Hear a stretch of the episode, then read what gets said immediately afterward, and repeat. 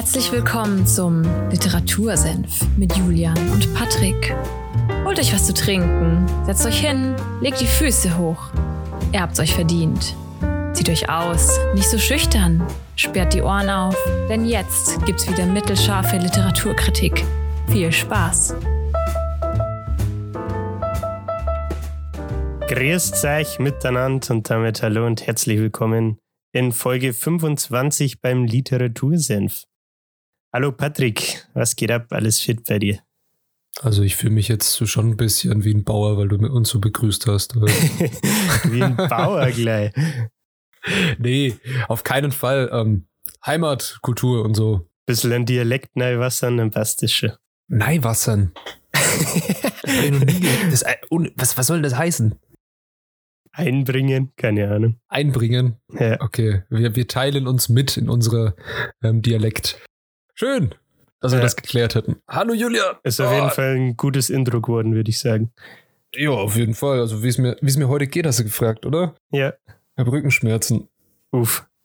Ich weiß aber nicht warum. Ich glaube, es liegt an diesem, äh, ja, nicht vom, so ganz geilen Bett. Achso, ich dachte vom Rumsitzen am Schreibtisch. Vom Rumsitzen? Nee, ich mache doch immer meine Schreibtischübungen. Machst du wirklich? Also, nein. Hätte das sein können, weiß ich, ich, ich sitze hier auf einem Gymnastikball. Ah.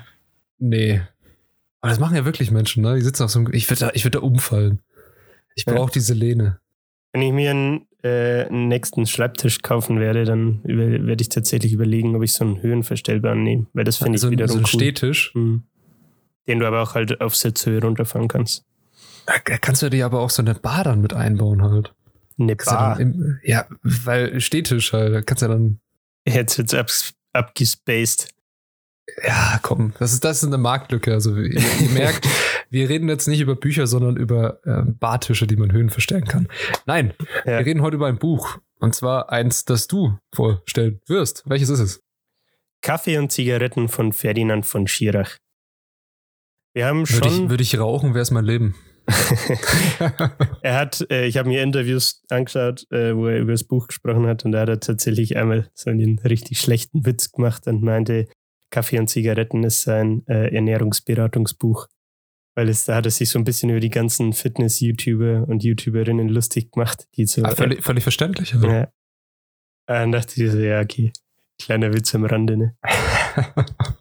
Nee, wir haben tatsächlich ja schon mal äh, beim Literatursenf über den guten Mann gesprochen. In Folge, ich glaube, zehn hat die Anna den Falcolini vorgestellt. Hm. Und ich dachte mir, ich habe jetzt das Kaffee und Zigaretten gelesen. Also es war auch das letzte Buch, was ich jetzt gelesen habe. Äh, ich möchte den jetzt nochmal im Podcast einbringen. Erstens, weil es jetzt das erste Buch war, was ich selbst von ihm gelesen habe. Und weil ich das Buch tatsächlich sehr gut fand. Allerdings nicht auf, auf den ersten Eindruck, um das gleich mal vorwegzunehmen. Weil, weil du, weil du keinen Kaffee magst und keine Zigaretten, oder? Ja, ich bin nicht Raucher, aber Kaffee mag ich schon. Also, äh, siehst du. Ja. nee, äh, tatsächlich, weil das Buch so aufgebaut ist, dass du achtundvierzig voneinander unabhängige Kapitel hast. Ja, das magst du nicht, ne? Und es ist halt, was heißt, mag ich nicht. Ich habe mich schon drauf einlassen, aber du liest es und du hüpfst halt von Geschichte zu Geschichte und die sind immer unterschiedlich lang. Also du hast, ich habe dann auch noch ein paar Lesestellen dabei, um das Ganze zu verdeutlichen oder ein paar Beispiele zu geben, weil das, denke ich, hilft, einen besseren Eindruck vom Buch zu kriegen. Aber du liest es und du hast halt teilweise wirklich Kapitel, das sind Fünfzeiler. Mhm. Und dann liest du das und denkst, die so, was will er mir jetzt damit sagen? Also, also so ein bisschen poetisch auch. Ja, es, es regt irgendwie zum Nachdenken an. Also ich finde, das ist kein Buch, was du jetzt durchlesen kannst und dann ins Regal stellst und es bleibt da. Sondern was ich jetzt zum Beispiel halt gemacht habe, ist, ich habe mir viele Interviews zu ihm angeschaut, um auch einfach Ferdinand von Schirach als Person besser kennenzulernen, sage ich mal. Und weil er halt in den Interviews natürlich auch über die einzelnen Kapitel spricht. Und dann, wenn du nochmal von ihm selbst so hörst, keine Ahnung, was hat er sich dabei gedacht? Äh, was wollte er damit ausdrücken? Warum hat er das vielleicht auch ins Buch mit aufgenommen? Dann wird es, finde ich, deutlich klarer, was seine Intention mit dem Buch war und warum er zum Beispiel einzelne Kapitel damit rein hat. Also man kann, finde ich, schon sagen, dass man, wenn man das Buch jetzt gelesen hat und sich damit nochmal auseinandergesetzt hat, dass man einen roten Faden hat. Allerdings nicht inhaltlich, sondern eher thematisch.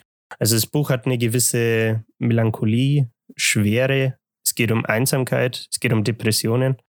Und er verpackt es halt in so einzelne Stories beziehungsweise Geschichten, Kurzgeschichten ähm, und reiht die quasi aneinander. Mhm, mh, mh. Ich wollte mir das Buch tatsächlich auch mal kaufen. Weißt du, was mich abgehalten hat? Nee. Der Preis. Echt? Ja. Ähm, das gibt's ja nur als Hardcover. Nee, ich hab's als was? Taschenbuch und es kostet dann zehn. Ja, wow. Ich habe das nur als Hardcover gesehen. Dann dachte ich mir so, ey, zweiundzwanzig Euro, kannst vergessen. Nee, ich habe äh, aus dem B T B-Verlag und mhm. es kostet elf Euro. Ja, okay, dann, dann hätte ich es, glaube ich, genommen. Ja, Taschenbuch ja. ist auch besser als Hardcover. Ich mag keine Hardcover. Ja. Nee. Bin ich tatsächlich bei dir. Also ich habe zwar auch ein paar Hardcover, die sind, die, ich weiß nicht, die sind unangenehmer zu lesen irgendwie. Jetzt kommt auch wieder ein bisschen das Thema Buchästhetik rein, ne? Ja, stimmt. Ich lese gerade zum Beispiel Steve Jobs, das hat fünfhundert oder sechshundert Seiten, da ist Taschenbuch dann schon wieder ein bisschen nervig zum Lesen, dadurch, dass du, wenn du es durchblätterst, dann das Buch irgendwie kein, wie soll ich sagen, nicht ja, ausgeglichen ist. So ja, halt. Genau, das, das wackelt wie so, wie so, umeinander.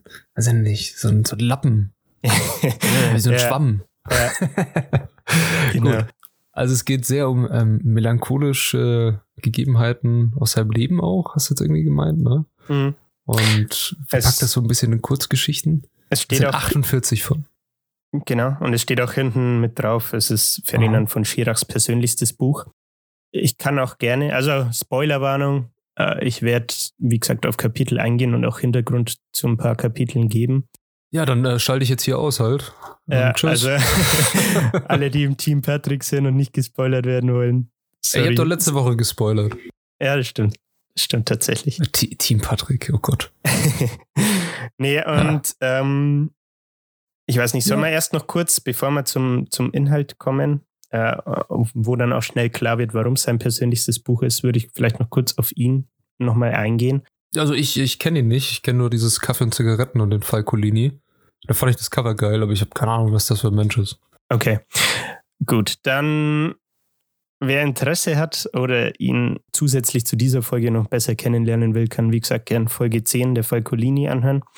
Es äh, war mit der Anna und mir. Ist auch ein sehr interessantes Buch, ist ein Roman. Ähm, das hier sind jetzt eher autobiografische Erzählungen, Notizen und Beobachtungen. Ja, und er verzahnt Privates und Allgemeines miteinander. Also mhm. wird dann, denke ich, später auch noch klarer. Um auf ihn zurückzukommen. Der Ferdinand von Schirach ist äh, deutscher Strafverteidiger, Schriftsteller und Dramatiker. Also ähm, er schreibt auch äh, Theaterstücke tatsächlich. Da kam jetzt, glaube ich, dieses Jahr, das letzte, was rauskam, war Gott. Okay. Da beschäftigt er sich inhaltlich mit dem Thema Sterbehilfe, soweit ich weiß. Und beleuchtet es aus äh, verschiedenen Perspektiven. Habe ich jetzt selber aber noch nicht gelesen, deswegen kann ich das jetzt nicht beurteilen. Aber um auf ihn zurückzukommen, er ist wie gesagt Strafverteidiger bzw. Anwalt ähm, und hat mit fünfundvierzig Jahren seine ersten Kurzgeschichten veröffentlicht. Bis dahin war er auch Anwalt, äh, beziehungsweise ist immer noch Anwalt, aber er ist nicht aktiv, äh, sondern jetzt wirklich als Schriftsteller. Um, und ich habe, wie gesagt, viele Interviews angeschaut und was ich da ganz cool fand, ist, dass er halt gesagt hat, früher, als es bei ihm um die Berufswahl ging, äh, hat äh, aus der Family zum Beispiel halt geheißen, ja, als Schriftsteller lebt man im, im Keller in irgendeinem dunklen Kämmerchen in Armut und stirbt an einer Lungenentzündung. So. Ja, kann passieren, ne? Und das war, was ihn davon abgehalten hat, im Endeffekt so Richtung Schriftstellerei äh, mhm. oder Journalismus oder was weiß ich zu gehen. Er hat aber mit dreizehn tatsächlich schon sein erstes Theaterstück geschrieben. Also ähm, das war schon immer sowas, was er, ich sag mal, nebenbei in Anführungszeichen gemacht hat oder so hobbymäßig, einfach weil er halt das Interesse hat und, keine Ahnung, sich halt gern... Auf Englisch sagt man express yourself, er drückt sich gerne in, in den Worten halt aus, sage ich mal, ne? Ja. Und ähm, was er dann im Interview gesagt hat, ist, dass sich im, im Leben oder im Rückblick auf das eigene Leben diese Entwicklung beziehungsweise die Linien erst ähm, dann ergeben, wenn man quasi rückblickend nochmal drauf schaut. Also ähm, er sagt jetzt, warum er Anwalt wurde, war einfach, weil es in seiner äh, Familie viele Juristen gab und es für ihn deswegen naheliegend war, ähm, Jurist zu machen, statt eben dem Schriftsteller, der im Keller an der Lungenentzündung stirbt. Aber er sieht den Anwalt jetzt nicht irgendwie als negativ an oder so, sondern der Job hat ihm auch Spaß gemacht und bietet ihm ja jetzt auch viel Material, um drüber zu schreiben, ne? Aber er sieht das Dasein als Anwalt jetzt halt als Zwischenstation und fokussiert sich jetzt halt quasi voll auf seine Leidenschaft, und zwar das Schreiben. Hm. Das fand ich ganz schön, dass er das so das, äh, ja, gesagt hat und auch ein gutes Beispiel dafür ist, dass man nicht einmal einen Beruf wählt und dann für immer bis zur Rente da drin arbeiten muss, sondern dass es auch anders geht. Ja, ein, ein cool. richtiger Schriftsteller, kann man nicht anders sagen. Ja, ja. Genau. Er leidet. Was kann man noch zu ihm sagen? Er ist äh, momentan einer der erfolgreichsten Schriftsteller Deutschlands. Äh, hat, seine Bücher äh, wurden in über vierzig Ländern, beziehungsweise wurden übersetzt und sind dann in über vierzig Ländern erschienen. Und ja, er hat weltweite, weltweite Bestseller. Genau. Kaffee und Zigaretten ist, wie gesagt, eines der aktuellsten Bücher von ihm. Mhm. Und ja, das wär's, denke ich, so kurz und knackig. Dann können wir eigentlich zum Inhalt mal weitergehen. Ja, interessanter Kerl. Was hat, über was hat er da geschrieben? Ähm, ich habe schon erwähnt, dass es, äh, Buch, dass es im Buch so eine gewisse Melancholie oder eine Schwere gibt, und das zieht sich auch durch die Kapitel. In Kapitel eins steigt das Ganze ein, ähm, so, dass man in, wie sagt man, Er-Perspektive, also man sieht es quasi so aus, aus dritter Person, und er schreibt über äh, eine bestimmte Person. Man mhm. erfährt aber nicht, wer das ist. Also es ist jetzt ziemlich anonym, sage ich mal, gehalten, und es geht halt inhaltlich darum, dass es sagt, hey, man sieht im Endeffekt so ein Kind, das aufwächst, mehr oder weniger. Also es steigt in die Kindheit ein. Es geht um Weihnachtstage, Treibjagden, Verwandtenbesuche. Ja, Treibjagden, okay. Stabil, stabile Kindheit. Ja, das hast du ja. so gemacht. Naja, ich habe eine Treibjagd organisiert halt. Ach so. Ja. Okay, man also erlebt das, die Kindheit von einer Person mit, aber weiß nicht so gerecht, wer das ist. Genau. Okay. Ein kleines Zitat dazu äh, aus der Kindheit, das ich ganz cool fand. Es gibt keine glückliche Kindheit, die Dinge sind zu kompliziert, aber später wird er sich immer an die Langsamkeit damals erinnern. Hm. Das finde ich so ein typischer Schirach-Satz irgendwie, der ganz banal ist, aber sehr tiefgründig irgendwie. Ja, sehr tiefgründig, sehr mystisch auch ein bisschen. Ja, ja.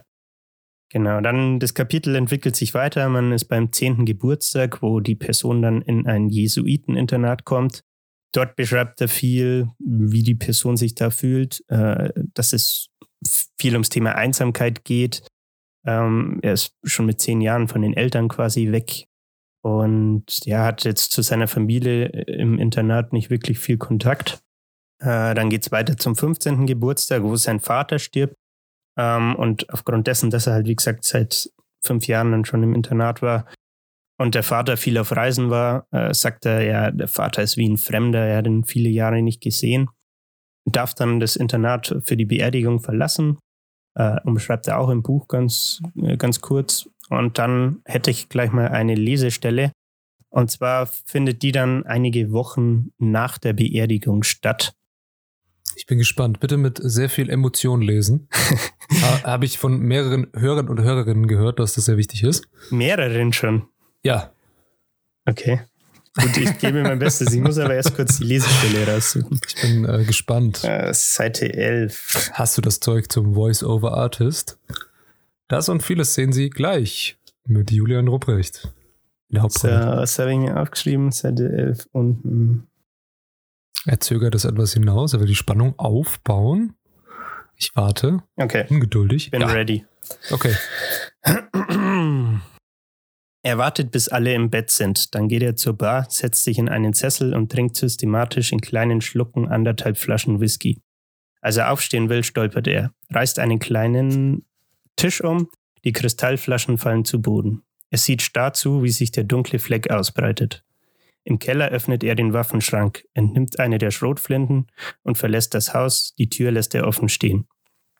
Er geht bis zu der Ulme, die sein Vater zu seiner Geburt gepflanzt hat, setzt sich auf den Boden und lehnt sich mit dem Rücken an den glatten Stamm. Von hier sieht er im Morgenlicht das alte Haus mit der Freitreppe und den weißen Zäunen, der Rasen im Rondell ist frisch gemäht, es riecht nach Gras und nach Regen. Sein Vater hatte gesagt, er habe damals ein afrikanisches Goldstück unter die Ulme gelegt, sie werde ihm Glück bringen. Er nimmt den schwarzen Lauf des Gewehres in den Mund, er ist eigenartig kalt auf der Zunge. Dann drückt er ab. Am nächsten Morgen findet ihn der Gärtner in seinem Erbrochenen. Die Schrotflinte liegt in seinem Arm. Er war so betrunken, dass, der, dass er keine Patrone eingelegt hatte. Er spricht mit niemandem über diese Nacht, in der er sich selbst gesehen hat. Krass. Ähm, ja, war das jetzt er oder war das jetzt Person X? Das ist das der Knackpunkt. Dieses erste Kapitel, es heißt ja hinten, wie schon vorhin erwähnt, es ist Schirachs persönlichstes Buch und es mhm. geht im ersten Kapitel um ihn. Ah. Und ja. man erfährt im Buch direkt nicht, ich habe es jetzt wie gesagt über die Interviews quasi rausgefunden, es geht wirklich um einen Selbstmordversuch, den er mit fünfzehn äh, versucht hat durchzuführen. fünfzehn? Ja. Krass. Als, äh, wie gesagt, mit fünf, als er fünfzehn war, ist sein Vater gestorben, dann war er auf der Beerdigung und ein paar Wochen später ist der, dieser Vorfall eben passiert. Fand ich ah. ziemlich ja, sehr krass. Kontrovers, sehr krass, ja. Ja.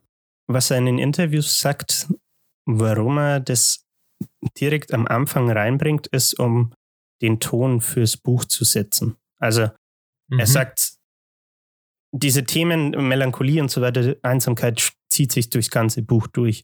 Und dadurch, dass er halt quasi so den Einblick in sein eigenes Leben gibt und es hat er jetzt auch in der Stelle geschrieben gehabt, dass, dass er mit niemandem da bisher eigentlich so wirklich drüber gesprochen hat. Ähm, dadurch gibt er diesen Einblick in, ja, in seine Persönlichkeit, sage ich mal. Und es setzt so diesen, ja, diese Stimmung für fürs Buch und für die folgenden Kapitel, Geschichten, Erzählungen, wie auch immer. Mhm. Fand ich ganz... Ja, ja bewegend, hart, also vor allem harter Einstieg. Ja, vor allem, wenn du das, ich habe das Kapitel ja erst gelesen und wusste nicht, dass es um ihn geht. Wenn du es dann nochmal liest und weißt, dass es um ihn geht, ist das, liest du das nochmal anders irgendwie. Das fand ich echt, ja, gut dargestellt. Was ich an, an seiner Schreibweise halt geil finde, ist, äh, wie, wie er sich ausdrückt, so in so simplen Sätzen. Ähm, lass mich mal nachschauen. So, sowas wie bla bla, der Rasen im Rondell ist frisch gemäht, es riecht nach Gras und Regen. Und dieses Beschreiben von der Situation finde ich bei seiner Schreibweise irgendwie immer geil, dass er sich so simpel ausdrückt, aber trotzdem sehr bildlich das Ganze irgendwie rüberbringt. Und du kannst also es ja gut er, reinversetzen. Er bringt die Atmosphäre sehr gut zur Stimmung. Ja, ja, auf jeden Fall. Also das finde ich echt gut bei ihm. Das war auch mit Grund, warum ich sage, das Buch hat mir echt gut mega gut getaugt. Also ich würde es auch jedem weiterempfehlen. Ich finde fast, dass man, wenn man es liest und sich darauf einlässt, dass man so aufgrund seiner Schreibweise irgendwie, das ist total weird, ich weiß nicht warum, aber man kriegt irgendwie selbst Bock zu schreiben. Und sei es nur irgendwie ein Tagebuch oder so und so ein bisschen zu dokumentieren, sage ich mal. Ne? Mhm. Also weißt du, was ich meine? Das ist irgendwie total interessant, finde ich. Also, weiß nicht, das hat ja, hat, hat das Ganze in mir irgendwie bewirkt, muss ich sagen. Dann habe ich im selben Kapitel immer noch erstes äh, gleich nochmal eine Lesestelle, mhm. weil es auch noch gewissermaßen mit dazugehört. Äh, da ist er dann aber keine fünfzehn mehr, sondern schon achtzehn. Ähm, und thematisch ist er das erste Mal mit äh, seiner Freundin, mit einer Freundin ähm, oder mit seiner ersten Freundin, was weiß ich, äh, in den Ferien. Und die, jetzt muss ich nur schauen, bis wohin die ging. Ah ja, okay. Bin sortiert. Es sind auch eine, nicht einmal eineinhalb Seiten. Äh, würde ich mhm. kurz vorlesen. Und ich bin gespannt. Mit achtzehn Jahren fährt er das erste Mal mit seiner Freundin in Ferien. Er hat vier Wochen in einer Fabrik am Band gearbeitet. Das Geld reicht für die Reise. Sie fliegen nach Kreta und fahren drei Stunden mit einem alten Bus über die Berge, immer eng, engere Serpentinenstraßen, dann weiter bis zur südlichen Spitze der Insel. In einer Pension mieten sie ein Zimmer. gekalkte Holzböden, weiße Bettlaken. Unter dem Fenster liegt das Lübische Meer. Es gibt nur ein paar Häuser in dem Dorf und einen winzigen Supermarkt mit Obst, Käse, Gemüse und Brot. Die Besitzerin backt jeden Tag im Wechsel Zuckerkekse und salzige Teigtaschen, davon leben sie. Sie verbringen die Tage am Strand, es ist still. Irgendwann will sie wissen, warum er ist, wie er ist. Wie soll ein heller Mensch das Dunkle begreifen, denkt er. Er versucht es mit den Worten der Ärzte. Sie hört zu und nickt. Depressionen seien keine Traurigkeit, sagt er. Sie sind etwas ganz anderes. Er weiß, dass sie es nicht verstehen wird. Im Zimmer hängt sie ihr Kleid über die Lehne des Stuhls. Sie steht im Bad, ihr schmaler Körper vor dem beschlagenen Spiegel. Er liegt auf dem Bett und sieht ihr zu. Die Luft ist feucht und warm. Die Welt um ihn vergeht ohne Widerstand. Sie ist nicht mehr scharfkantig, die Farben verblassen. Der Lärm verschwindet. Die Tür zum Badezimmer schließt sich. Er ist allein. Von der Decke beginnt Öl auf seine Stirn zu tropfen. Es rinnt in Schlieren die Kalkwände herunter, überzieht den Holzboden, das Bett, die Laken. Alles wird glatt und verliert seine Struktur. Das Zimmer läuft voll, das Öl schwappt in sein Gesicht, in seine Ohren und in seinen Mund. Es verklebt seine Augen. Er atmet es ein, wird taub und dann ist er selbst das blauschwarze Öl. Ja, okay, also mit dem blauschwarzen Öl, das hat mich jetzt ein bisschen... Ähm Ja, das fand ich jetzt dazu gut, aber nicht? den Rest, ähm, den Rest von dem, von dieser Lesestelle fand ich sehr gut, weil sein Schreibstil ist sehr momentaufnahmenmäßig, also ja. Dass du sehr nüchtern betrachtet die Situation beschreibst und nicht direkt eine Interpretation zulässt, sondern er versucht sehr objektiv zu bleiben. Es gelingt ihm auch ganz gut. Das ist tatsächlich der Fall. Was er auch ganz gerne macht, ist äh, am Ende vom Kapitel immer noch so ein, zwei Sätze einfach stehen lassen und das Ganze mhm. aber auch ohne Wertung. So, also das ist ganz klassisch für ihn irgendwie, finde ich, dass er am Ende sowas, so einen Satz hat, der dich irgendwie ultra zum Nachdenken anregt oder der ultra tiefgründig ist, aber es ist nicht wertend, sondern es ist einfach so, ja, wie soll ich sagen, fast faktisch, ne? Und du sitzt da und denkst dir, okay, krass. Das fand ich, fand ich an seiner Schreibweise irgendwie cool, muss ich sagen. Ja, also, also seine Schreibweise hat was. Das ähm, Thema Depression ist natürlich ein sehr, sehr kontroverses Thema auch in der Gesellschaft und vor allem Männerdepression. Ja. Wenn es sein persönlichstes Buch ist, dann ja, schon also, auch hart, darüber zu schreiben. Ja, ja, wie gesagt, es geht in diesem ersten Kapitel, wie gesagt, um ihn selbst. Mhm. Und er sagt auch, dass er Depression hat und Antidepressiva nimmt. Und ich habe so einen, äh, was war das, eine Talkshow oder so, wo er drin war, wo ein Haufen Leute waren. Das waren irgendwie zehn Gäste oder was. Mhm. Ich weiß leider nicht mehr, was das für eine Show war. Auf jeden Fall ging es irgendwie inhaltlich quasi so drum, dass jeder vorgestellt wird und dann wird immer über jede Person irgendwie gesprochen. Mhm. Und als er dran war, ging es halt auch eben um, um Kaffee und Zigaretten und das Thema Depression, dass er da im Buch drauf eingeht und quasi öffentlich sagt, hey, ich habe Depression, mehr oder weniger. Und dann hat er in der Talkshow auch gemeint, so, ja, dass das sehr schwer ist als Thema natürlich, aber dass er auch jedem, der vermeintlich oder dran leidet, äh, dass er jedem nur empfehlen kann, äh, Ärzte aufzusuchen und halt das Ganze ähm, dann, ja, ich sag mal, zu akzeptieren und dann mit Antidepressiva zum Beispiel, äh, wie er selbst auch macht, zu behandeln, ähm, weil das heutzutage ganz gut möglich ist. Und ja, wie gesagt, er hat selbst schon einen Selbstmordversuch mitgemacht. Ähm, deswegen kann man ihm da, glaube ich, ganz gut Glauben schenken, wenn, wenn jemand wie er das sagt. Ja, auf jeden Fall. Akzeptanz und sich darum zu kümmern, was mit einem los ist, ist der erste Schritt. Ja, ja, aber genau. Es ist kein Selbsthilfebuch, sondern... Nee, nee, um Gottes Willen. Es, es geht ja dann noch weiter, ne? Genau, also so wie ich es verstanden habe, geht es auch tatsächlich nur im ersten und im achtundvierzigsten Kapitel äh, direkt um ihn selbst, mhm. äh, also was er so, um ihn als Hauptperson, sage ich mal. Die anderen Kapitel sind schon auch so Erzählungen und Sachen, die er miterlebt hat, aber er ist quasi nicht die Hauptperson, sondern er schildert nur, was, was passierte, wie hat er das erlebt oder so Sachen. Ne? Also Kapitel eins und das letzte Kapitel sind die persönlichsten tatsächlich. Mhm. Gut, ich habe mir noch ein paar Kapitel, so, weiß nicht, drei, vier, fünf rausgesucht, auf die ich, denke ich, eingehen werde. Können wir einfach mal schauen, wie die, wie die Folge verläuft. Ähm, ja, hau raus. Eins ich bin gespannt. Ist das Kapitel zwölf und es geht um Lars Gustafsson. Ist er ist bestimmt äh, Schwede. Korrekt, schwedischer Schriftsteller. Und Schirach ist großer Fan von ihm. Äh, der Lars Gustafsson hat bedeutende Literaturpreise gewonnen. Seine Bücher wurden in jede Weltsprache übersetzt. Und er galt sogar, galt sogar viele Jahre als Kandidat für den Nobelpreis. Mhm. Und ähm, in dieser Story geht es dann darum, dass Schirach äh, neunzehnhundertdreiundachtzig ähm, auf einer Lesung von dem Lars Gustafsson war, und zwar in Konstanz. Und ähm, der Lars Gustafsson hat ein Buch geschrieben, das damals wohl ziemlich populär war, das hieß Der Tennisspieler. Sagt mir jetzt nichts und Lars Gustafsson auch nicht, aber...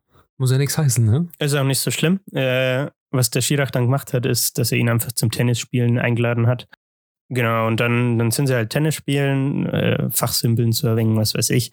Und dann hat der Lars Gustafsson ihm so eine Geschichte erzählt. Das war, können wir kurz drauf eingehen, das ist ganz witzig irgendwie. Es sind halt es ist ein Beispiel für so eine kleine Anekdote im Buch, was irgendwie auch wieder so eine ja, Momentaufnahme von diesem Moment beim Tennisspielen jetzt ist, ne? Mhm. Erzählt er Lars Gustafsson so, hey, äh, vor ein paar Jahren war ich in, in Schweden und hatte so eine Lesung, zu der ich sollte. War aber tiefster Winter und dementsprechend äh, ultra der Schneesturm, mega komisches Wetter, also wirklich schwer dann diesen Lesungssaal zu erreichen. Kämpft sich dann durch und ist letztendlich auch dort, ähm, sieht dann aber, dass nur eine Person im Publikum sitzt und denkt sich, ja komm, jetzt ist die Person auch extra durch den Schneesturm hierher kommen. Äh, ich habe mich jetzt hierher kommen, äh, durchkämpft und jetzt kann ich auch den Vortrag halten. Also was macht er? Hält den eins Komma fünf Stunden, eineinhalb Stunden Vortrag und dann, nachdem er fertig ist, klatscht die Person, die im Publikum sitzt. Äh, er geht von der Bühne und will eigentlich direkt wieder abhauen. So, weil er denkt, ja, ist ja, wenn die Person jetzt nicht mit mir sprechen will, habe ich hier jetzt quasi eh nichts mehr zu tun, ne? Und dann, als er sich quasi auf den Weg macht, sein Zeug zusammenräumt und so, sieht er, dass die zweite Person, äh, also die mhm. Person aus dem Publikum, auch auf die Bühne geht. Und es stellt sich raus, dass es der zweite Leser oder Sprecher für diesen Tag war. Wow. Es ist halt sowas, ich denke, ja, coole Geschichte, aber im ersten Moment denkst du dir so, okay, was, was soll ich jetzt damit anfangen? Da, da sollte eine tief, tiefgründige Bedeutung dahinter stehen. Ja, pass auf, kommt tatsächlich noch. Ach so. Das war jetzt nur eine, eine Anekdote, ne? Also zu diesem Lars Gustafsson. Mhm. Er kommt dann aber wieder auf diese Melancholie und diese Schwere zu sprechen und zwar insofern, als dass es äh, auf einmal um den Tod und die Vergänglichkeit geht. Moment. Sorry. Bupp, wär gesund. Ich gebe mein Bestes. Nee, ähm... Es geht um Tod und Vergänglichkeit und zwar ist das Kapitel gewissermaßen als Nachruf oder Gedenken als Gustav, an, an diesen Lars Gustafsson zu sehen. Mhm. Also er hat dann, äh, glaube ich, er geht im Buch auf so ein Gedicht oder was ein, äh, das der Lars Gustafsson selbst, glaube ich, sogar geschrieben hat. Bin ich mir jetzt nicht mehr hundert Prozent sicher, wo es darum geht, wie er oder an was für einem Tag er sterben möchte. Und ähm, dann auf der nächsten Seite geht es darum, an was für einem Tag er tatsächlich gestorben ist und dass es nicht so hundertprozentig war, wie er es sich gewünscht hätte oder vorgestellt hätte. Und genau, es greift dann quasi diese Anekdote mit dem Tennisspielen erst auf und danach geht es wieder ums Thema Vergänglichkeit und insofern ist es halt, passt ins, ins Buch wieder rein, weil es diese gewisse Schwere oder ja, Einsamkeit, vielleicht auch Vergänglichkeit aufgreift. Und ja, wie gesagt, so eine Art Nachruf an diesen Lars Gustafsson ist. Ja, jetzt wo du sagst, ja, es ist, hört sich nach einem guten Kapitel an und einer lustigen Geschichte mit der Lesung dazu. Ja. Stell dir vor, stehst du auf der Bühne und denkst dir so, uh, machst es halt, komm da auf die Bühne und das ist einfach der Nächste. Dann denkst du, okay, cool. Ja, also, keine Ahnung, es ist halt irgendwie ein dummer Zufall, ne? So, ja. dass, die, dass die zwei sich nicht kennen oder so. Aha. Ja, und äh, jetzt wählt man sich in irgendein Online-Meeting ein und hält da dann seinen Vortrag, ne? Ja. Kann man sich nicht mehr durch einen Schneesturm beeinflussen lassen, ne? Ja, ja. Ja, cool. Und welches Kapitel hast du dir noch ausgesucht? Naja, es geht ja, der, der Buchtitel ist ja Kaffee und Zigaretten. Ja. Deswegen ist es ja ganz klar, dass man auch aufs äh, Thema Rauchen äh, zu sprechen... Ja, na, endlich wird immer geraucht. zu sprechen äh, kommen müssen. Und zwar geht er in diesem Kapitel auf Helmut Schmidt ein. Ja, der hat schon immer gerne geraucht, der Helmut. Ach, auf jeden Fall. Ich habe, ja. glaube ich, ein, ah, ich habe ein paar Zeilen rausgeschrieben äh, aus dem, aus dem Kapitel. Und zwar, Helmut Schmidt schien mir deshalb der ideale Raucher zu sein. Jede Zigarette, und bei ihm dürften es weit über eine Million gewesen sein, ist im Grunde ja ein Memento Mori. Eine Erinnerung an unseren Tod, die eben auch immer eine Erinnerung an unser Leben ist. Das passte zu ihm. Er hatte vier Bypässe und einen Herzschrittmacher.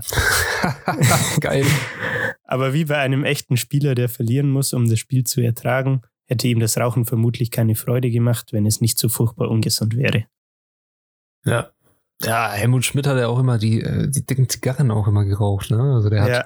der hat sich auch immer schon richtig gegönnt. Da war nicht nur, ja, ich rauche vielleicht so eine nach der Arbeit, sondern nee, nee, nee, ich werde angesteckt. Mit ja, der, ja, vor allem. Mit der alten, wird auch die neue angesteckt, ja. Ja, vor allem ja auch in, in Talkshows und so. Also, ja, da musste immer geraucht werden. Ja, der, der Schirach geht dann auch drauf ein und sagt so, also einerseits sagt er für ihn selber, ist, er braucht das Rauchen und die Zigaretten zum Schreiben. Für ihn gehört es zum Schreibprozess dazu.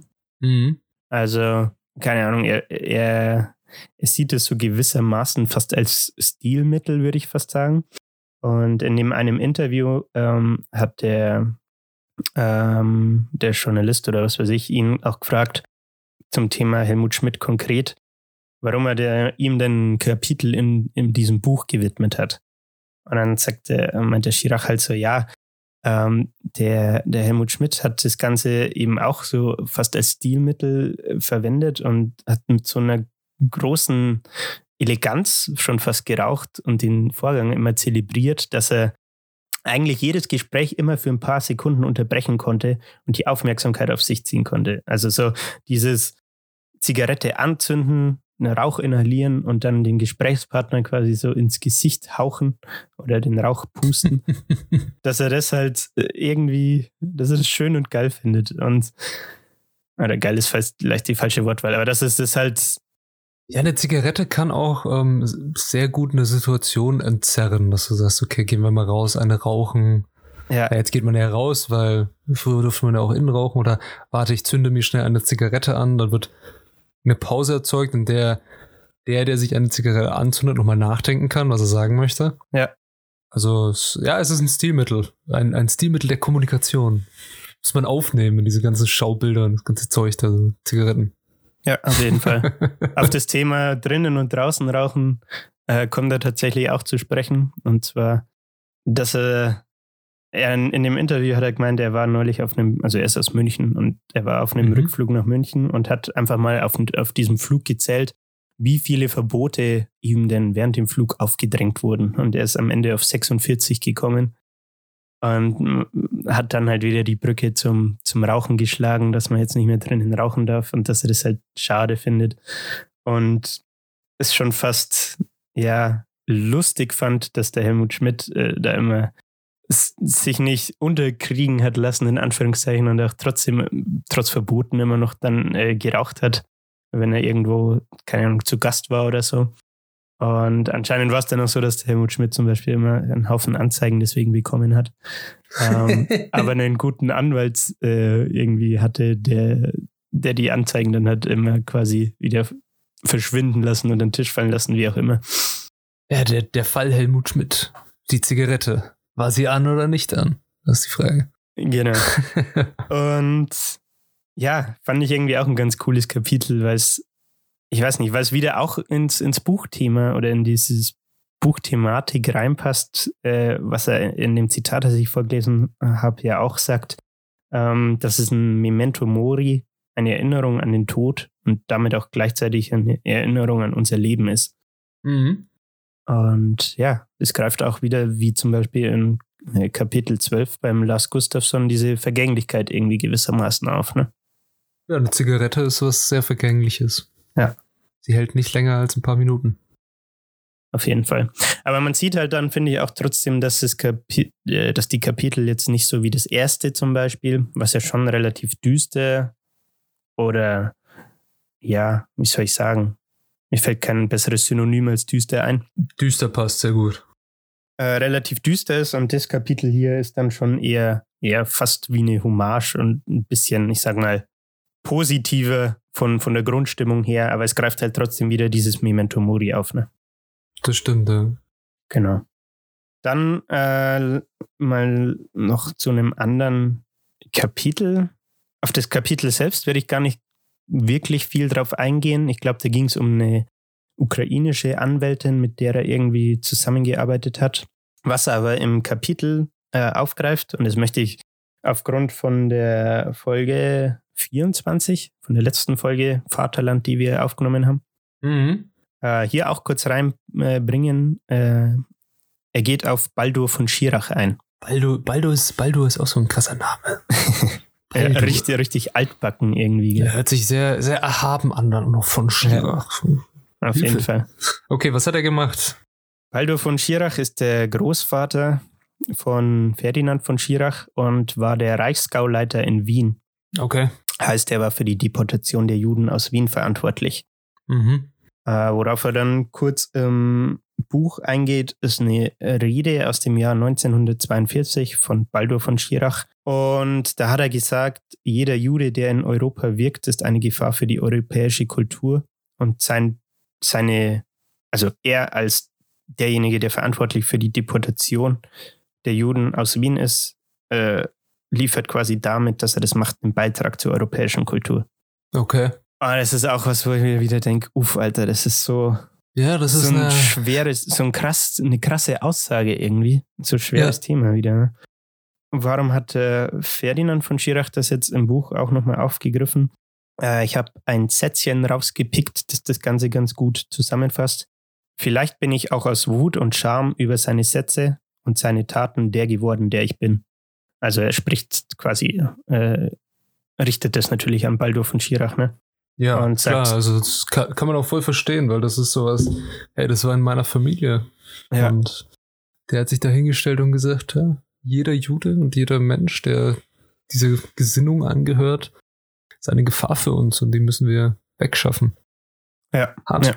ja. Also das ist schon ziemlich krass, ne? Äh, wie gesagt, er greift es auf, um quasi so wieder auf sich selbst zu sprechen zu kommen und zu sagen, hey, diese Wut über was, das, was mein Opa quasi gemacht hat und oder auch der Scham darüber, dass mein Nachname von Schirach ist und der Nachname in der deutschen Geschichte eben verankert ist, äh, im Dritten Reich, sage ich mal, ne?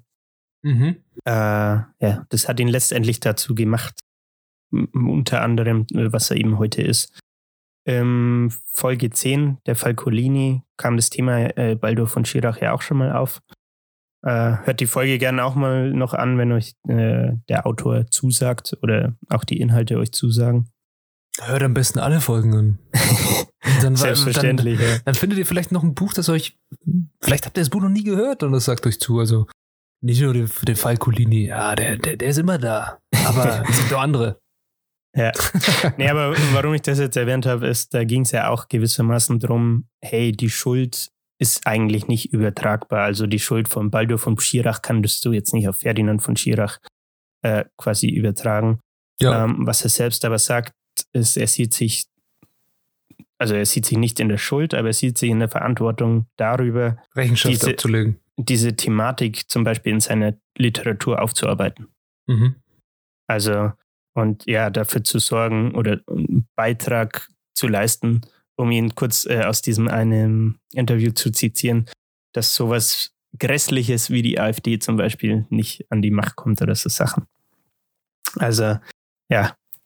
Genau. Ja. Wollte ich jetzt hier auch mal aufbringen, weil ich fand, dass das ein ganz zentraler Punkt ist, was ihn als Mensch oder als Persönlichkeit auch ja, ausmacht, sage ich mal. Ne? Mhm. Gut, das waren so die Hauptkapitel, äh, ähm, auf die ich eingehen wollte. Ich habe jetzt noch drei Lesestellen.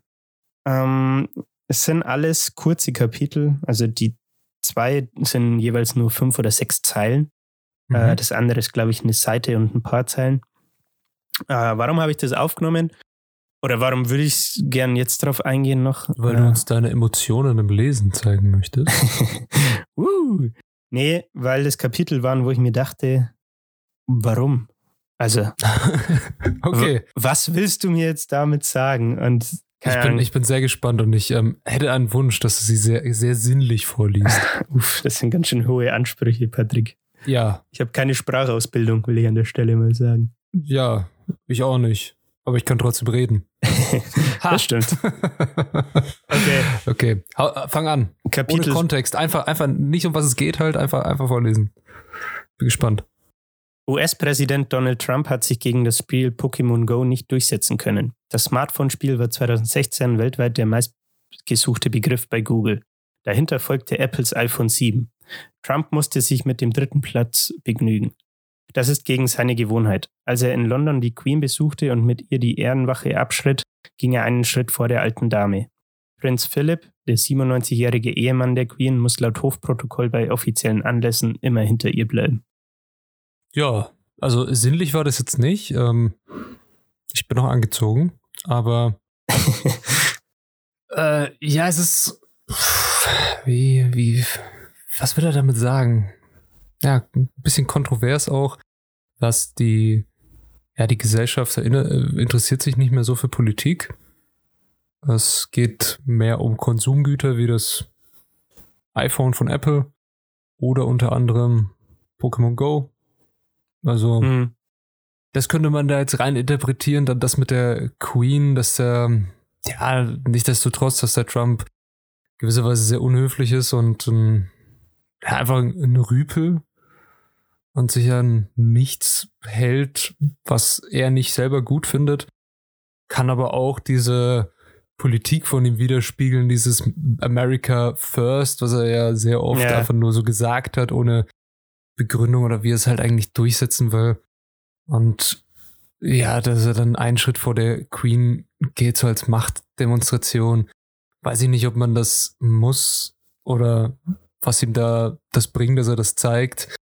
Aber sehr interessant, dass man sowas in das Buch aufnimmt, ja. Ja, also das sind halt, das ist wieder das, was ihn auch, finde ich, ein bisschen auszeichnet halt. Er wirft ja schon diese paar Sätze hin und lässt es aber komplett unkommentiert. Und du sitzt da und denkst dir so, es fängt zu rattern an und du denkst dir so, okay.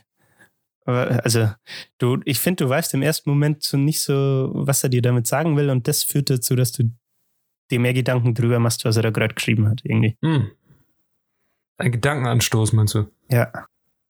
Ja. Genau. Dann habe ich noch ein, das fand ich war das verstörendste Kapitel im ganzen Buch. Ich bin sehr gespannt. Ein Extremkünstler, wie es heißt, brütet in Paris ein Dutzend Hühnereier aus. Er sitzt bis zum Schlüpfen der Küken in einem Plexiglaskasten. Es dauert zwischen einundzwanzig und sechsundzwanzig Tagen. Passanten können ihn dabei beobachten, auch der Staatspräsident war schon da. Das sei die erste Arbeit mit lebenden Wesen, sagt der sogenannte Extremkünstler. Er kündigt in der Presse an, dass weitere Folgen werden. Okay. Genau. Ja, ähm, ja, gibt es wieder verschiedene Sachen, die man da mit anfangen kann mit dieser Aussage. Wir können jetzt gucken, was will der Künstler damit, was hat er selber gesagt. Vielleicht ist er einfach nur ein durchgeknallter Kerl, der sich mal so auf Eier setzt. Kann sein. Oder er will damit aufmerksam machen, wie lang es wirklich dauert, so Hühnereier auszubrüten, wenn das auf biologische Weise passiert, dass da eine Henne drauf sitzt und er macht die Henne nach. Und äh, ja, zeigt, dass wir mit Hühnern nicht mehr als wie mit Tieren umgehen, sondern eher als Ware und als Produkt. Ja. Und ob man sich da jetzt in einen Plexiglaskasten setzen muss und das zeigen muss, naja. Das ist halt Extremkünstler, ne? Es gibt sehr, sehr viele komische Kunstinstallationen und Aktionskunst und sowas. Ich muss jetzt da spontan an ähm, Shia LaBeouf denken. Kennst du das, was er da mal gemacht hat? Nö. Der hat sich mal in einen ein Museum gesetzt und hat sich so eine Tüte auf den Kopf gesetzt und draufgeschrieben, I'm not famous. Und die Leute konnten in diesen Raum reingehen und konnten halt sozusagen machen, was sie wollen an ihm. Und die wussten halt nicht, wer da sitzt. Und ja, ich weiß nicht, ihn berühren, ihn irgendwas sagen. Mhm. Vielleicht kann sie noch einen Finger ins Ohr stecken, wer weiß. Aber vorher schon abschlecken.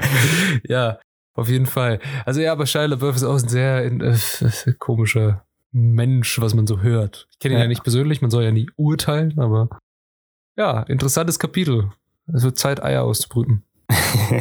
Ja, also auch da wieder, ne? Er, er wertet das in keinster Art und Weise, sondern es ist eher so eine Art, er hat es irgendwo aufgeschnappt und mhm. denkt sich, hey, das halte ich jetzt mal in, in meinem Buch mit fest. So. Keine Ahnung, das finde ich irgendwie einerseits verwirrend, andererseits interessant. Okay. Jetzt hast du noch eine, eine Lesestelle. Hast du Soll, gesagt, sollen ne? wir auf die auch noch eingehen? Ja, Oder? gerne. Ja, okay. Bin gespannt. Ich hoffe, es geht wieder um Eier. Äh, nee, es geht um alte Männer. Oh. Äh, das hatte ich jetzt nicht erwartet. Interessant. Es ist ein bisschen mehr als eine Seite. Hau raus. Kapitel einundvierzig. Zwei alte Männer sitzen am Nebentisch im Kaffeehaus. Weil sie nicht mehr gut hören können, sprechen sie sehr laut. Es ist heute sehr heiß. Liegt am Wetter. Hast du gehört? Sie haben einen Arzt erschossen. Wo? Bei uns. Ah, der war mehr drinnen als draußen. Wer? Der Mörder. Wo drinnen? In der Gummizelle. Der hatte nicht mehr alle Enden im Teich. Weiß nicht, warum sie den rausgelassen haben. Pause. Warst du eigentlich jetzt in Amerika? Nein, lieber nicht. Meine Mutter wohnt in Kanada. Pause. Jetzt ist sie tot. Wer? Meine Mutter. Ich bin nie nach Kanada gefahren, habe doch zwei linke Hände. Ich fahre auch nicht mehr weg. Die erschießen dort jetzt die Schwarzen. Ist nicht mehr dasselbe wie früher. Stimmt. Lange Pause. Bei uns auch nicht. Was? Bei uns ist es auch nicht besser. Aber wir sind in Berlin. Ist aber auch nicht besser. War der Mörder von dem Arzt ein Schwarzer? Okay, das war's jetzt, oder wie? Ja. Ja, ähm, naja, ich hoffe, du hast noch alle Enten im Teich. Also ich muss mir echt das Lachen gerade verkneifen. Enten im Teich. So. Ai, ai, ai, ai, ai. Ja, es ist so ein, ganz ehrlich, es ist ein typisches Gespräch zwischen alten Männern irgendwie. Ja. Auch das also die abgehackte Informationen, so, äh, ja, was jetzt da? Ja, wo? Ja, wie? Ja, was? Also, hm. Ja, aber ich finde, wenn man dann das Ganze so ein bisschen wirken lässt, dann kommen doch wieder Themen wie, dadurch, dass der eine sagt, es ist nicht mehr dasselbe wie früher, kommt, finde ja. ich, so ein bisschen wieder das Thema Vergänglichkeit auf. Und natürlich auch kommt, finde ich, das Thema Rassismus auf. Ne? Mit dem, also natürlich in Maßen erstmal, weil es jetzt nicht irgendwie, ich weiß nicht mehr, jetzt muss ich nochmal nachschauen. Was hat er gesagt gehabt? Was wertend, was er mit dem Schwarzen meinte? Er hat gefragt, ob der Mörder des Arztes ein Schwarzer war. Ja, genau. Also, keine Ahnung, ich finde das, vielleicht inter- interpretiere ich es auch nur rein, so, ne? Aber man könnte da auch das Thema Rassismus vielleicht wieder aufgreifen. Natürlich. Kann, ja. Kannst du das mit aufgreifen, ja. Und so Vergänglichkeit und dass es nicht mehr wie früher ist, das merken, merkt man in jeder Lebenslage, in der man dann nicht mehr involviert ist in diesem Prozess, dass sich etwas ändert. Ja, ja, das stimmt. Ja, interessant. Interessante Äh, Schnipsel einer Unterhaltung. Ja. Auch das ist halt wieder einfach eine Beobachtung, die er im Café gemacht hat und ist mhm. komplett unkommentiert, aber das finde ich irgendwie, das zeichnet das Buch, finde ich, so ein bisschen aus. Oder auch, ich weiß nicht, ich habe wie gesagt noch kein anderes von ihm gelesen, aber was ich jetzt so von anderen Leuten auch gehört habe, macht das seinen Schreibstil gewissermaßen aus. Also kommt anscheinend auch in anderen äh, Büchern so vor, dass er halt zum Beispiel, ich habe noch einen, äh, zum Abschluss dann den letzten Satz aus dem Buch. Und keine Ahnung, das sind dann immer so Sätze, die, wie ich vorhin schon gesagt habe, sehr tiefgründig sind, aber irgendwie sehr mhm. neutral gleichzeitig. Ist schwer in Worte zu fassen, finde ich. Ja, wollen wir dann tatsächlich gleich noch auf den letzten Satz im Buch zu sprechen kommen. Dann ich, bin, ich warte eigentlich schon. Ich habe jetzt gedacht, dass so. ich ihn vorlese. Äh, rundet das Ganze nämlich, finde ich, ganz cool ab. Und zwar lautet er wie folgt. Glück ist eine Farbe und immer nur ein Moment. Ja. Im ersten Moment denkt man sich, aha. Wenn man dann aber, äh, so wie ich jetzt zum Beispiel, Recherche betreibt oder auch das erste Kapitel aus dem Buch gelesen hat, weiß man, dass der Ferdinand von Schirach Synästhetiker ist. Ich hoffe, das Wort heißt so. Also Es okay. gibt wohl eine Krankheit, die sich Synästhesie nennt. Und Ich habe dann mal Google angeworfen und das Erste, was kam, ist äh, folgendes. Manche Menschen hören Töne und sehen gleichzeitig Farben. Oder sie sehen Farben und haben einen besonderen Geschmack im Mund. Also, mhm. ich weiß nicht, wie man, ich kann mir ehrlich gesagt selbst nicht viel darunter vorstellen, aber wenn ich jetzt auf, mich auf Google äh, zurück äh, auf Google zurückgreife, dann ist es wohl so, dass Menschen ähm, ja Farben sehen können. So, irgendwie. Also ich weiß, das ist irgendwie schwer darzustellen. Auf jeden Fall finde ich unter diesem Aspekt, dass man weiß, dass er diese Synästhesie hat. Googelt einfach mal selber oder schaut euch ein Video dazu an und dann wird es vielleicht klarer. Mhm. Finde ich, wird dieser Satz Glück ist eine Farbe und immer nur einen Moment nochmal in ein anderes Licht gestellt. Ja, man suggeriert ja auch verschiedene Gefühle und Emotionen mit Farben, wie jetzt halt Rot für die Liebe und ja. Lust. Grün für Grün, die Hoffnung, Hoffnung glaube ich. Ne? Für die Hoffnung. Oder ich, ich weiß gar nicht, ich glaube, lila war für Verzweiflung und Trauer und sowas. Und schwarz jetzt für gar Leid. Ja. ja, interessant. Ja. Schöner Schlusssatz, würde ich sagen. Wem empfiehlst du dieses Buch, Julian? Empfiehlst du es mir? Boah, äh, äh, dir würde ich es, glaube ich, schon empfehlen, weil ich von dir behaupten würde, dass du gute Schriftstellerei, gute Literatur appreciatest. Das ist das Appreciate, um äh, die Anglizismen rauszuballern hier. Ja, wir das sind ein inter- international äh, tätiger Postcard. Das I in I-Literatursenf steht für international. Ja. Nee, dass du, dass du das wertschätzen kannst, äh, würde ich, glaube ich, schon sagen. Ich würde aber auch sagen, dass es nicht für jedermann geeignet ist, weil es, wie gesagt, kein Buch ist, das man ohne Kopf lesen kann, finde ich. Also, das ist schwer, weil da hat man keine Augen, ne? Ja, nee, also ich finde, man muss sich schon drauf einlassen und sich dann damit auch befassen. Vielleicht auch, wie gesagt, ein bisschen Recherche zum, zum Autor machen, um wirklich alles zu verstehen. Und ich muss auch sagen, dass ich beim ersten Mal lesen, also ich habe nicht alles zweimal gelesen, aber die Kapitel, die ich jetzt zum Beispiel aufbereitet habe oder die er im Interview angesprochen hat, habe ich dann nochmal gelesen, um einfach zu sehen, ob man es anders wahrnimmt und ob mehr irgendwie durchkommt dabei. Ich glaube, dass es nicht für jedermann geeignet ist tatsächlich. Und was ich sagen wollte, beim ersten Mal lesen hatte ich das Gefühl, dass das Buch sehr viel Allgemeinbildung voraussetzt irgendwie. Also, okay.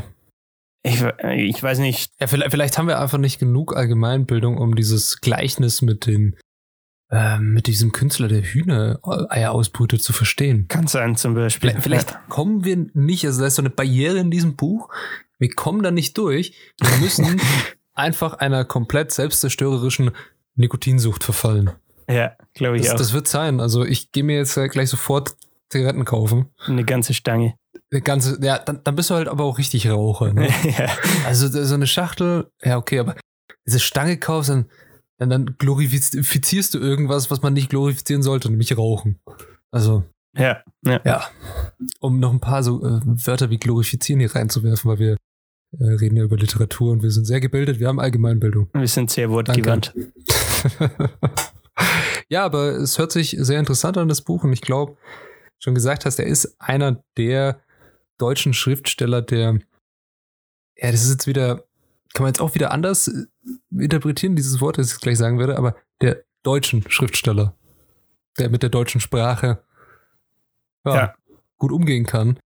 Was mir auch mal, manchmal ein bisschen fehlt um, in der, in der heutigen Literatur, dass man eher doch sich sehr beeinflussen lässt von, ja, die Welt ist nun mal internationaler geworden und globalisiert, aber ich glaube, er ist wirklich einer der Autoren, die unserem Land sehr gut tun. Ja, ich finde, was man vielleicht abschließend so gewissermaßen sagen kann, dass er gut mit der deutschen Sprache umgehen kann und das Ganze auf seine eigene Art macht. Also ich finde, er hat so einen ganz eigenen Schreibstil irgendwie. Und es ist tatsächlich auch jetzt, seitdem ich jetzt wieder aktiv mehr lese, der erste deutsche Autor, wo ich sage, geil, den würde ich nochmal kaufen aufgrund vom Schreibstil. Habe ich tatsächlich auch schon gemacht. Habe ich gelesen? Habe ich gesagt, geil. Ja. Genau. Ja. Ja, also hört sich cool an. Ich, ey, du hast das Buch als Zeitungsbuch, hast du gesagt? Ja. Ey, das äh, werde ich vielleicht mal beanspruchen. Uff. Vielleicht. Aber nur im Tauschgeschäft gegen meine anderen zwei Bücher. Ich äh, tausche. Vielleicht. Du schuldest mir noch. Die Event- Eventualitäten sind da. Ähm, okay. Gut. Abschließende Worte. Ich fand das Buch sehr geil. Man muss, wie gesagt, sich aber mehr damit auseinandersetzen, als nur einmal durchlesen und gut ist. Ist sicher nicht für jeden geeignet, würde es aber jedem empfehlen, der gerne liest und sich gerne vielleicht auch mit der deutschen Sprache so ein bisschen auseinandersetzt oder das wertschätzen kann. Und ja, ich würde sagen, ich bin jetzt Schirach-Fanboy. Also fünf von fünf Sternchen? Ja. fünf von fünf Senfgläsern? Haben wir eine Bewertung? Oh. Bra- brauchen wir nur noch so Senf-Emojis für Instagram. Äh, äh, fünf von fünf mittelscharfe oder süße? Äh, mittelscharf natürlich. Mittelscharf, okay. Sehr, sehr gut. Sehr gute Entscheidung. Süß ist schon ein bisschen zu weich. Ja, nee, und, und da wir auch mittelscharfe Buchkritik geben, passt es ja auch besser zu uns. Ja, dann... Ich fand das Buch sehr interessant. Ich fand es cool, dass es nicht so diesen roten Faden hat, sondern dass man wirklich so ein Buch hat, das du bei jeder Seite aufschlagen kannst und immer was Neues entdeckst. Ja. Was ja auch sehr cool an einem Buch ist, dass man sich immer neu verlie- verlieren kann, sich immer neu verlieben, genau. Ist mir tatsächlich so auch noch nie begegnet, muss ich sagen. Okay. Ja, dann hast du noch, willst du noch irgendwas dazu? Willst du den Hörern noch was mitgeben? Wollen wir noch einen Ausblick auf nächste Woche geben oder willst du auf die Folter spannen? Auf die Folter spannen? Oder Ausblick? Äh, natürlich geben wir euch einen Ausblick. Oder ich gebe euch einen Ausblick. Und zwar, jetzt haben wir Ferdinand von Schirach, einer der, der Popstars der deutschen Literaturszene. In aller Munde, Falcolini verfilmt mit Elias Mbarek. Äh, ja, was, was will man mehr erreichen, ne, in der deutschen Literatur? Und nächste Woche machen wir, knüpfen wir an das Ganze an und machen weiter mit einem, der schon mehrfach in den Spiegel Welt und Zeit und wie sie alle heißen, Bestsellern, Listen aufgetreten ist und eigentlich nur Lobeshymnen auf seine Bücher bekommen hat. Und zwar Zaza Stanisic, Stanisic ja, sorry, mit seinem Buch Herkunft. zwanzig zwanzig erschienen. Grandioses Buch. Ähm, ja, seid gespannt. Vielleicht, vielleicht mit Gast, vielleicht ohne Gast. Wir werden sehen. Okay. Bis dahin, vielen Dank fürs Einschalten, Zuhören, dabei sein. Und wenn ihr irgendwelche Anregungen, Wünsche, vielleicht auch Kritik habt, aber nur vielleicht, sagt gern Bescheid, folgt uns auf Instagram, schreibt uns auf Instagram, ruft uns an, weiß ich nicht. Wer, wie es euch beliebt, schreibt mir, schreibt mir einen Brief, der Juli mag keine Briefe. Und ja, bis dahin, schöne Zeit, ciao. Ich finde es gut, dass du jetzt beschlossen hast, dass ich keine Briefe mag, aber kann ich damit leben. Meine hast du nie beantwortet, meine Liebesbriefe. Uff, sind nie angekommen, Bruder. Ah, das hat der Postbote sich geklaut. Darum ja. Macht er mir immer so Avancen. Tja, vielleicht steht er auf dich. Okay, nicht. Genug Gedampfplauder für heute. Danke fürs Zuhören. Wie gesagt, checkt gerne mal auf Instagram vorbei. Ansonsten würde ich sagen, wir hören und sprechen uns nächste Woche. Uh, haltet die Ohren steif und bis dann. Servus.